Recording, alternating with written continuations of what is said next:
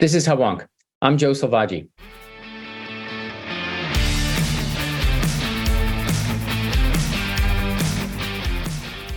Welcome to Hubwonk, a podcast of Pioneer Institute, a think tank in Boston. In an interview with Bloomberg News on January 9th, the head of the U.S. Consumer Product Safety Commission, Richard Trumka Jr., asserted that gas stoves are, quote, a hidden hazard, adding that products that can't be made safe can be banned citing studies that attribute 12.7% of childhood asthma to gas cooking. The uproar that followed was a case study in the coordinated interplay among political figures, health and climate activists, and media sources to deflect attention away from the commissioner's statement, including impassioned denials from President Biden that any plan to ban gas stoves were fabricated conspiracy, promising all concerned that no such regulations were in consideration. Not comfortable with this response, investigative reporters have examined the public records of anti natural gas activists to understand the size and scope of its funding. Was the statement that gas stoves are a hazard and should be banned an isolated gaffe from a Biden appointed commissioner? Or is the move toward a ban a part of a much larger movement to require American consumers to give up cooking with gas? My guest today is reporter and author of six books on energy policy, including his most recent work entitled A Question of Power Electricity and the Wealth of Nations Robert Bryce. Mr. Bryce has reported on and written extensively about the benefits of natural gas and the climate activism that attends its use. Mr. Bryce will put the recent gas stove controversy in context and share with us his findings on the origins of the anti natural gas movement, who funds its activism, and what the effect those policies would have on consumers and the climate were they to be realized. When I return, I'll be joined by Robert Bryce.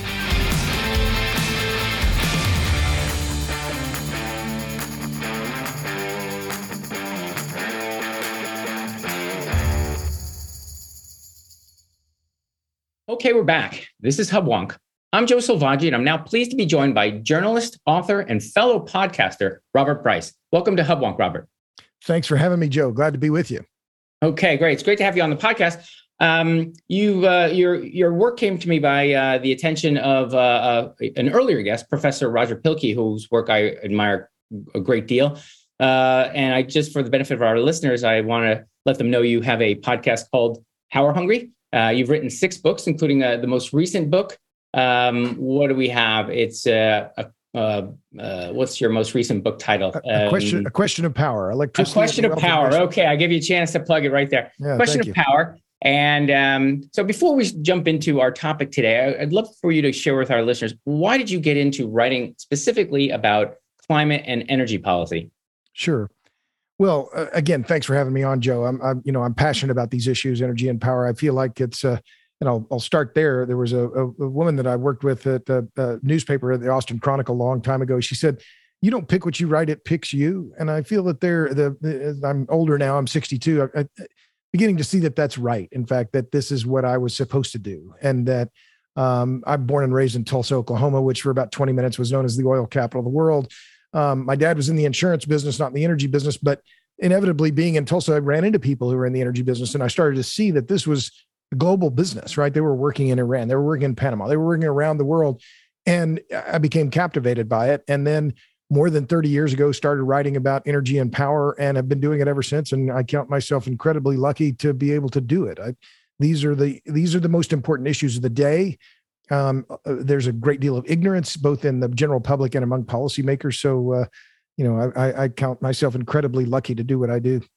Indeed. Uh, so you come at this as a as a journalist um, yeah. rather than say a climate scientist. So uh, I think of myself. I think of myself as a reporter, Joe. I mean, I you know, I'm I'm a podcaster. I'm a writer. I'm an author. I do you know short videos. I'm making documentaries, but I like it's my job to report on these issues as well as I can, as honestly as I can, and, and as frequently as I can. And so I'm, I try and produce a lot because there's a lot to talk about. Indeed, as a reporter, you try to present the facts. If I if I can uh, generalize the the profession, uh, so as someone who reports the facts, I'm very curious. Uh, when I look at the uh, field of uh, energy and energy policy, uh, I see a, a blend of of both science, of course, but also there's something else what else beyond science in your analysis of all the books you've written and, and your reporting uh, is is this a scientific debate or something else? Wow. How, how long are we on? How long is the podcast? uh, broad strokes broad strokes. Sure. Well Look, I think what we're seeing these, uh, especially lately, and I've written about this just in the past few weeks, is a vast advocacy effort around issues that are, in theory, related to climate, but really are, in fact, about limiting access to different forms of energy. And I'm talking about natural bans on natural gas, right? But the the amount of money that has been deployed and is in the billions of dollars a year now by very large NGOs. I don't call them in, in, green groups. They're NGO, they're non-governmental organizations. They've been incredibly effective, and so what we've seen here in the US, and it really it's kind of a bifurcated argument, Joe. And it's really, if we look at this globally and the global issue of climate change and, and greenhouse gas emissions, I'll say very bluntly, it, that what the US does doesn't matter anymore. What matters is what's happening in India, China, Indonesia, Vietnam. These are the countries where CO2 emissions are, are expanding, are increasing dramatically. But yet we're stuck in this, this uh, policy debate. And I would say, uh, a kind of a circular debate around well what are we going to do and how are we going to save the planet?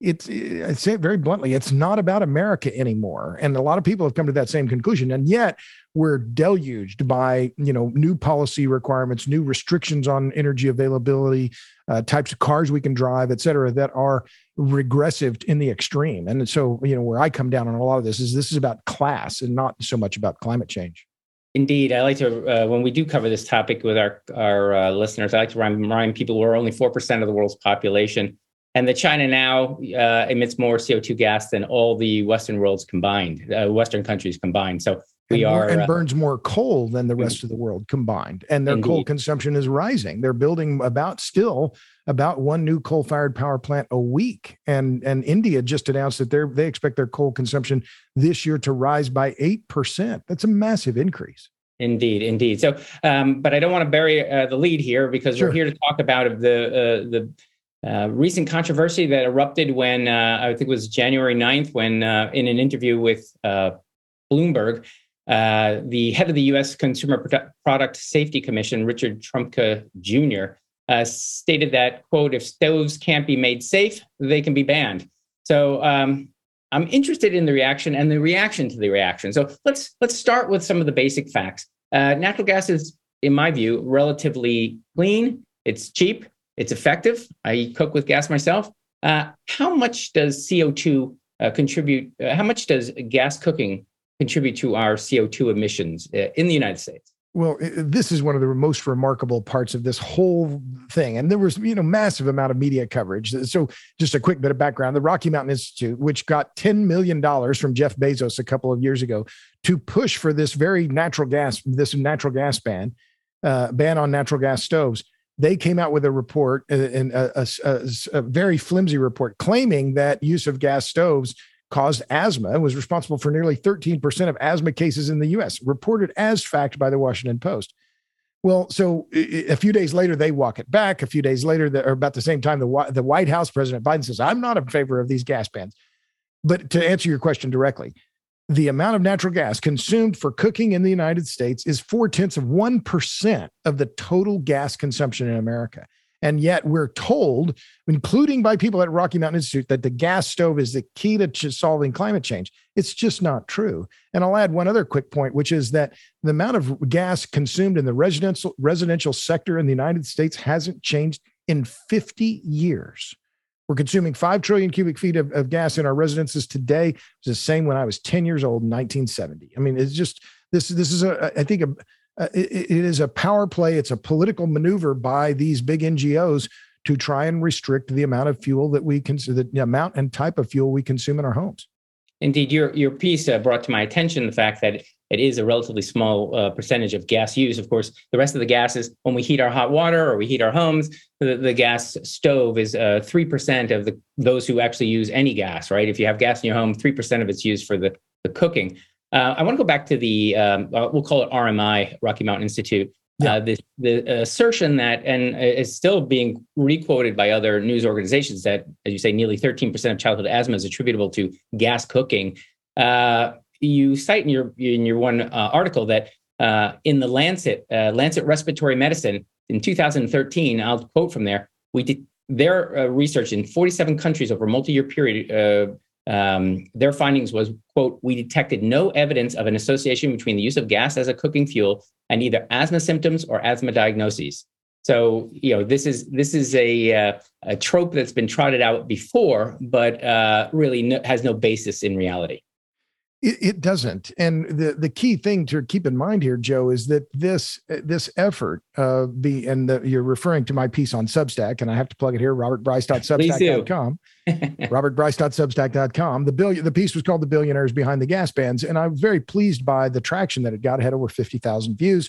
Um, the this this effort to ban the prohibit the use of natural gas in homes and residences has been incredibly uh, effective. Give them credit. The Sierra Club, Rocky Mountain Institute, and their affiliate organizations, including Climate Imperative, which is a brand new organization that has it, wait for the number, a new budget of $221 million. At a stroke, they're almost as big as the American Petroleum Institute, bigger than the Sierra Club, have a, a bigger budget. And these are one of this is one of the groups pushing for these this electrify everything push and yet no one knew about them. But this is part no one heard about them until i reported on them. And i'm saying not bragging but that's just the facts. But the, the this is part of a very well funded lavishly funded campaign that's happened in multiple states multiple jurisdictions at multiple levels that has been coordinated by this group climate imperative foundation the sierra club rocky mountain institute give them credit 60 over 60 communities in california have banned gas city of new york city of seattle city of los angeles and they want a national ban on the use of natural gas. Make no mistake, this is the objective. Now, you and I uh, both will agree that the climate is changing, uh, that the uh, burning of fossil fuels is the primary reason it is warming. Uh, so we're not here to be climate deniers. And I think you may agree that natural gas we've always considered to be a, a, a relatively clean when compared with coal transitional fuel. That's it's largely useful and uh, and, and, it doesn't emit, um, relatively speaking, much um, in the way of CO2. How long has this movement against natural gas been going on? You cited a, a relatively new 2020 organization that's already at $220 million in budget, uh, but it's joined the ranks of the others that have uh, predated it. How, how long has this been going on, this anti natural gas movement? Well, it began really in, in about 2020, and it was, as, a, as we said, a very well funded and very well conceived from the beginning and that the Rocky Mountain Institute was one of the ones that came out with one of these early studies claiming negative health effects. Despite this preponderance of evidence, as you said from this article in the Lancet, which had uh, involved 500,000 children from four dozen different countries, a multi year study, had questionnaires to the mothers asking them about asthma symptoms, and they found no evidence. And yet, here we have this trumped up, in fact, I would say uh, fictitious study claiming these these asthma uh, uh, uh, symptoms. And where was one of the first articles about this published in Legacy Media? It was in the Atlantic Monthly. Who owns Atlantic Monthly? Laurene Powell Jobs, the widow of Steve Jobs. Who's one of the biggest funders of the Climate Imperative Foundation? Laurene Powell Jobs. I'm not claiming a conspiracy here, but there's some things that sure look like this was very well coordinated. But it's obvious now that the funding of this effort has been uh, massive to the tune of hundreds of millions of dollars a year, all difficult to trace. None of these groups want to talk about it. They won't come on my podcast. I've invited them, but this is a very secretive uh, uh, uh, policy making effort that is done by NGOs that are not accountable when it comes to public policy.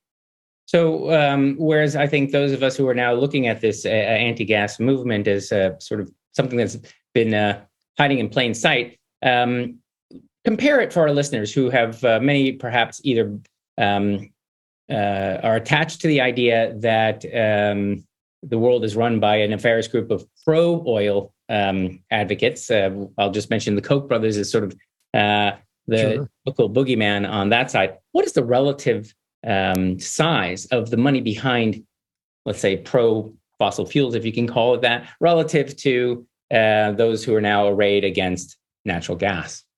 Well, this is one of the most remarkable things, and you're right. It's this is this trope that the left continues, and climate activists keep to trotting out that somehow, oh, the evil Koch brothers, right? Which, but I repeat myself, of course they're evil, right? Never mind that they've been incredibly successful and their philanthropy is well known, but that they're somehow moving these levers that are preventing action on climate change. The the exact opposite is true that in fact, when you look at, and I in the piece, the, the billionaires behind the gas bans, I compare the top five uh, nonprofit associations the American Petroleum Institute, Nuclear Energy Institute, American Gas Association, Western States Petroleum, Society of Petroleum Engineers. Together, their annual revenue in 2021 was roughly $530 million. Compare that with Climate Imperative, Natural Resource Defense Council, Sierra Club, 1.5 billion.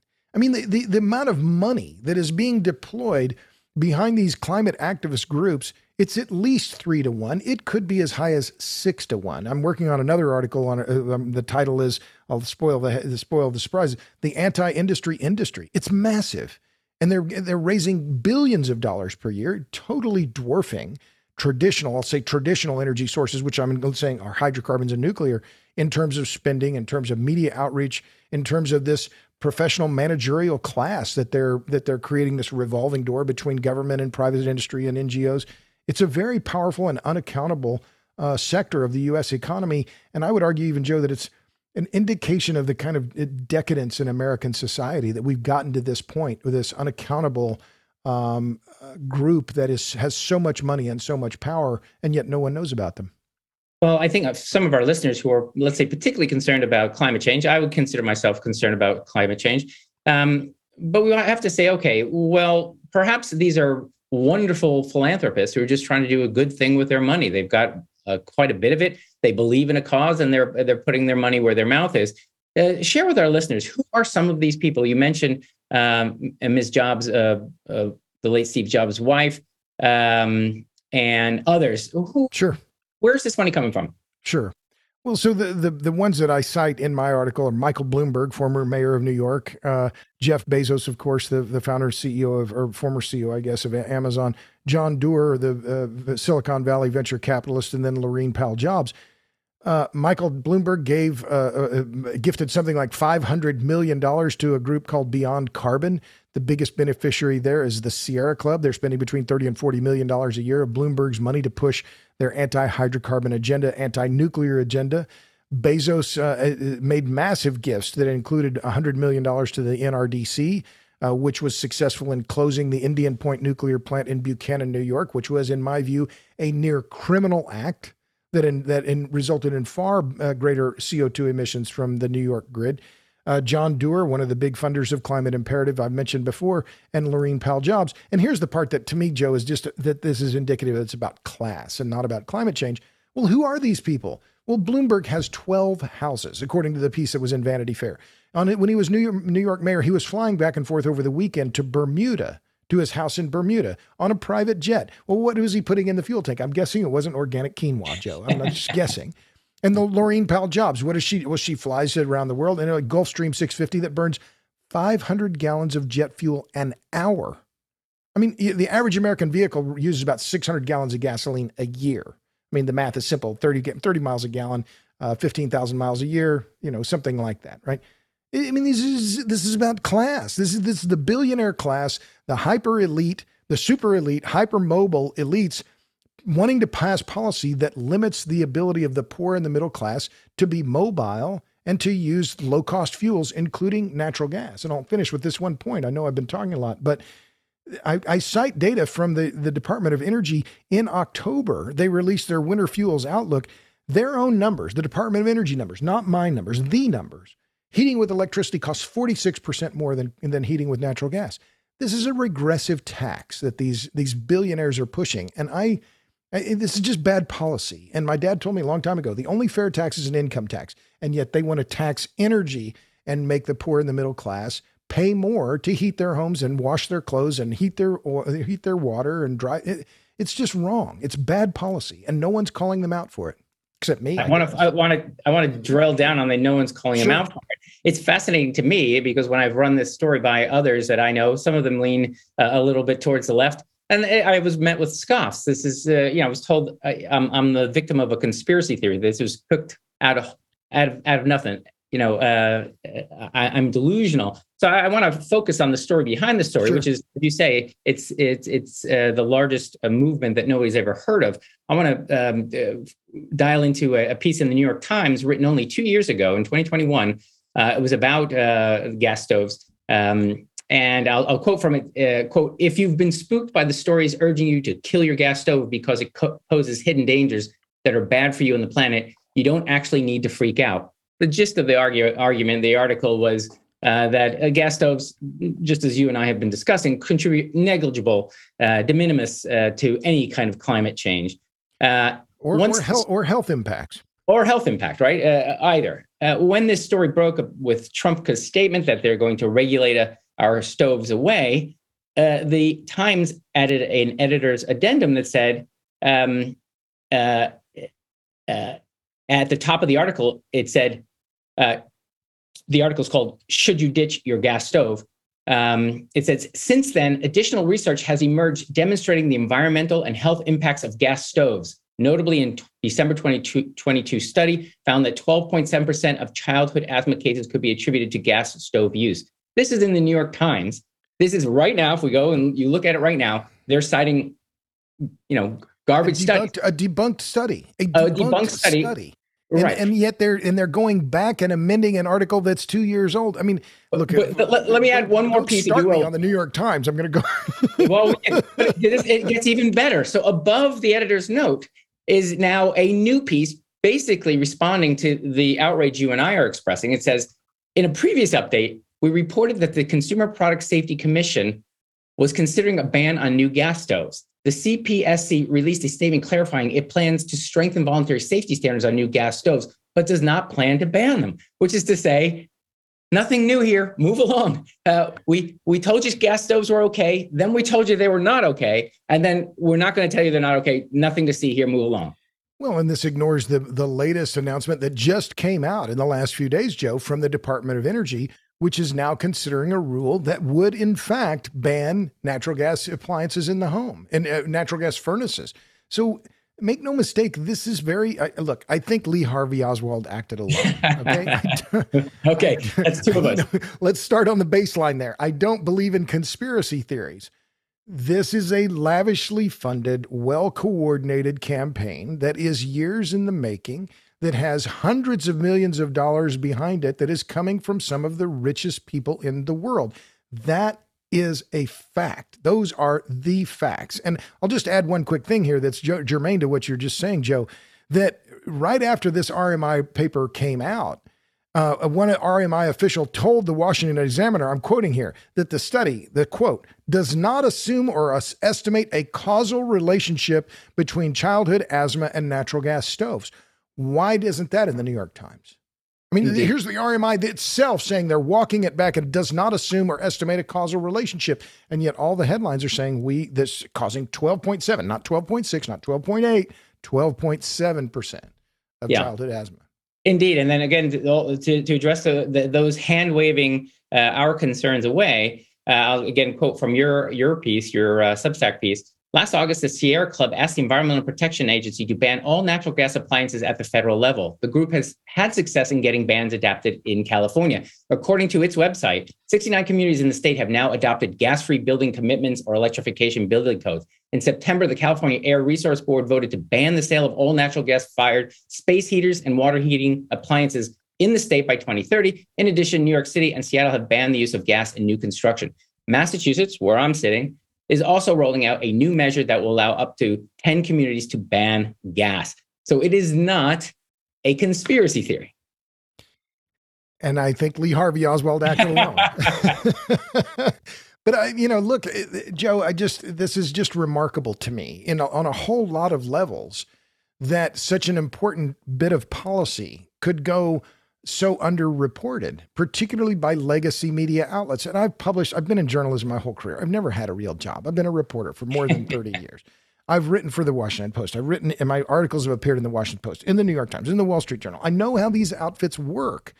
But where is this? Where is the skepticism on any of this? That the Washington Post would run an article claiming, parroting this article, this this survey from RMI, and just assuming it's right with no analysis, no deep, no, no deep work to say, well, is this even credible? And instead, we have this massive amount of media coverage around it. And then it's proven just a few days later that there is an effort, a highly organized campaign. I'm not going to call it conspiracy because it sounds like a conspiracy to call it that in fact they do want to ban appliances, that natural gas appliances. And the other part that we haven't yet talked about, Joe, is maybe the most important part of this is if you're going to ban the use of natural gas in homes and you're going to force consumers to not drive internal combustion vehicles and drive electric vehicles, you're putting a massive amount of strain on the electric grid, which is already cracking under existing demand.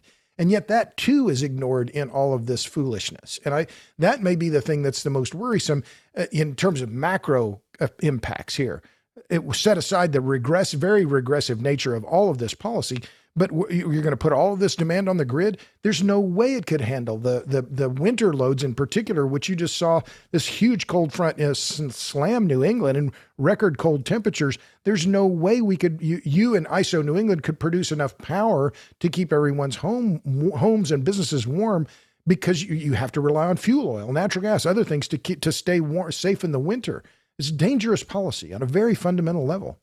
And indeed, I think when people imagine you plug in or turn on your electric stove or plug, plug in your electric car, that, that electricity comes from some magical place. But of course, it has to be produced.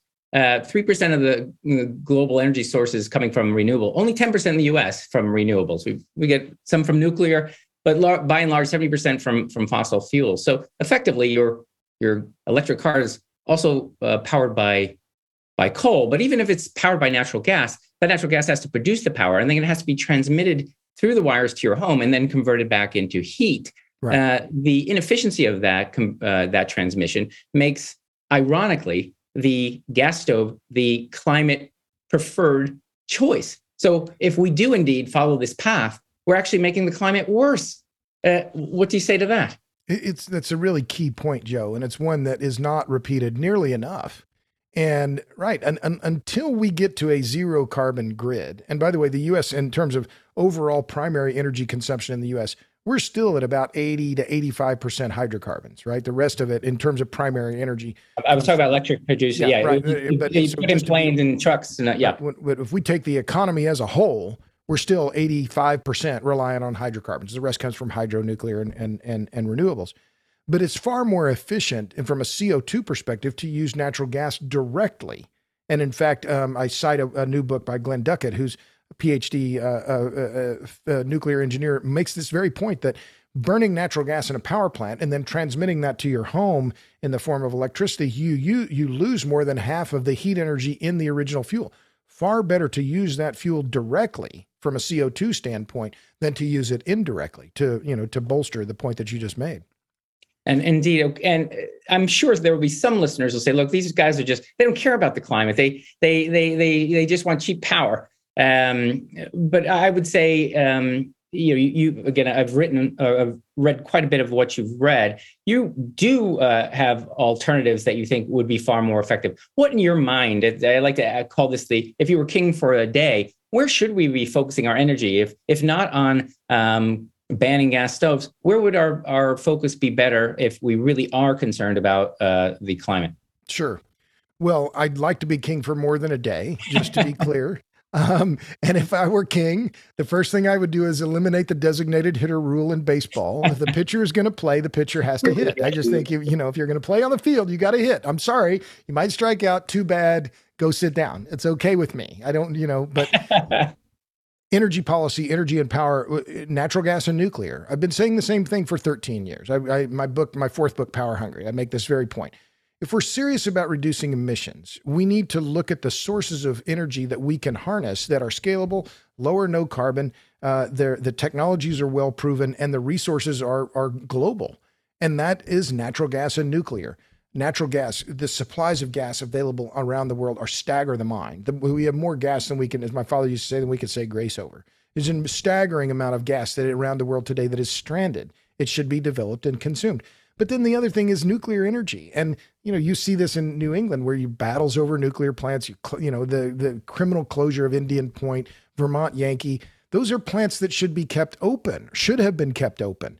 And now we're struggling in the US to build new power plants, new nuclear power plants. I'm, and, and yet the NRC is, is totally um, un, unaccountable when it comes to this. We need, if we're serious about, even if we're not serious about climate change, we need to adopt nuclear because of the small footprint, small material intensity, or low material intensity. We need more electricity globally. There are 3 billion people in the world today who use less electricity on average on a per capita basis than what's consumed by a, a kitchen refrigerator in the United States. Electricity poverty is globally is, is rampant. We need more electricity so we can bring more people out of the dark, but we can't do it all with hydrocarbons. We need nuclear energy and we need it now. But you know, there's a very strong component, including these NGOs, some of which I've already talked about, who are stridently anti-nuclear. Yeah, indeed. And if you do want to build a nuclear power plant, or frankly, if you want to bring a pipeline down from Canada, Hydro Quebec, and have water uh, powered energy, uh, the person that's going to stand in your way is going to be a fellow environmentalist. So, uh, you know, it's one doesn't have to be a cynic to see that this is not uh, pro climate, but rather anti power or anti progress or anti prosperity. Uh, if you uh, say we can't use gas, but you don't propose a viable alternative and you don't encourage a viable alternative, you're really anti-energy. I think about um, nuclear. I'm I'm a big fan of nuclear. I'll say that comes largely. Um, you know, I'm a veteran of the U.S. Navy. Uh, there there are many ships that have been around for 50 years. It's a nuclear power plant on a giant piece of metal floating around in the ocean, uh, sure. run by sailors. And it's like if if if we can do that, clearly, uh, nuclear uh, has a, a, part to play in our um, non fossil fuel future. And yet, uh, were I to propose pro nuclear, environmentalists would have my head. Well, and you make a good point. And the U.S. Navy has been by far the best nuclear operator in the world uh, for decades. And they've proven over and over their ability to operate safely uh, nuclear power plants. But you know, let's make no mistake that there, you know, the hurdles to the Navy is special, right? They have their own fuel supply. They can uh, take their waste and put it in, uh, uh, New Mexico at the Waste Isolation Pilot Project. Utilities can't do that.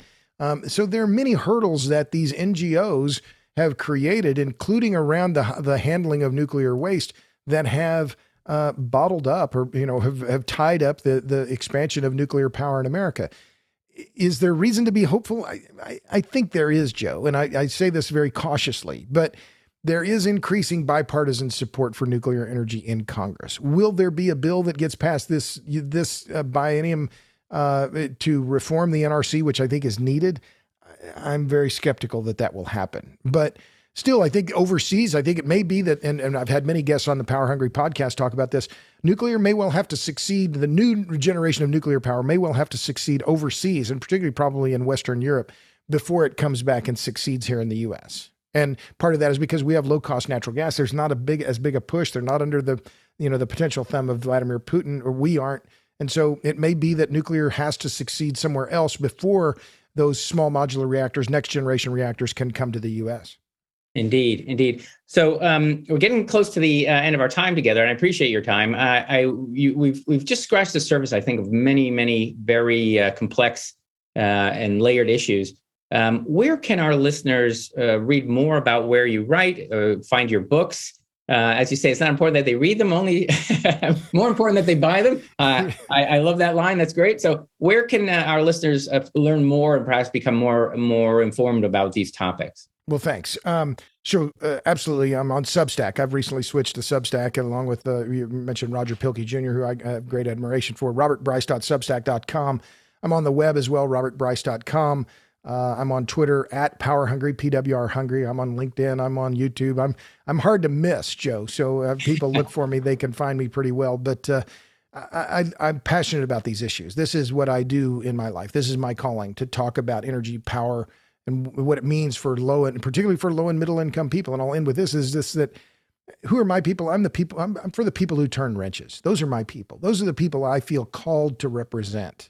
And they are underrepresented in our policymaking circles. And uh, I want to speak up for them. Indeed, uh, I, I, think I share your passion uh, for those who are, not in the let's say media elite. Uh, we want to have uh, the rest of the story, uh, and frankly, there's a lot of it out there. So I really appreciate your time. Thank you for joining me on uh, Hubwonk today, Robert. Uh, I really, I wish you good luck with your your podcast, your Energy Hungry podcast, and your future writing. Uh, any books you have in the in the works. That's very kind. Thanks, Joe. I appreciate it. This has been another episode of Hubwonk. If you enjoyed today's show, there are several ways to support Pioneer Institute and Hubwonk. It would be easier for you and better for us if you subscribe to Hubwonk on your iTunes podcatcher. It would make it easier for others to find Hubwonk if you offer a five star rating or a favorable review. We're always grateful if you share Hubwonk with friends. If you have ideas or suggestions or comments for me regarding future episode topics, you're welcome to email me at hubwonk at pioneerinstitute.org. Please join me next week for a new episode of Hubwonk.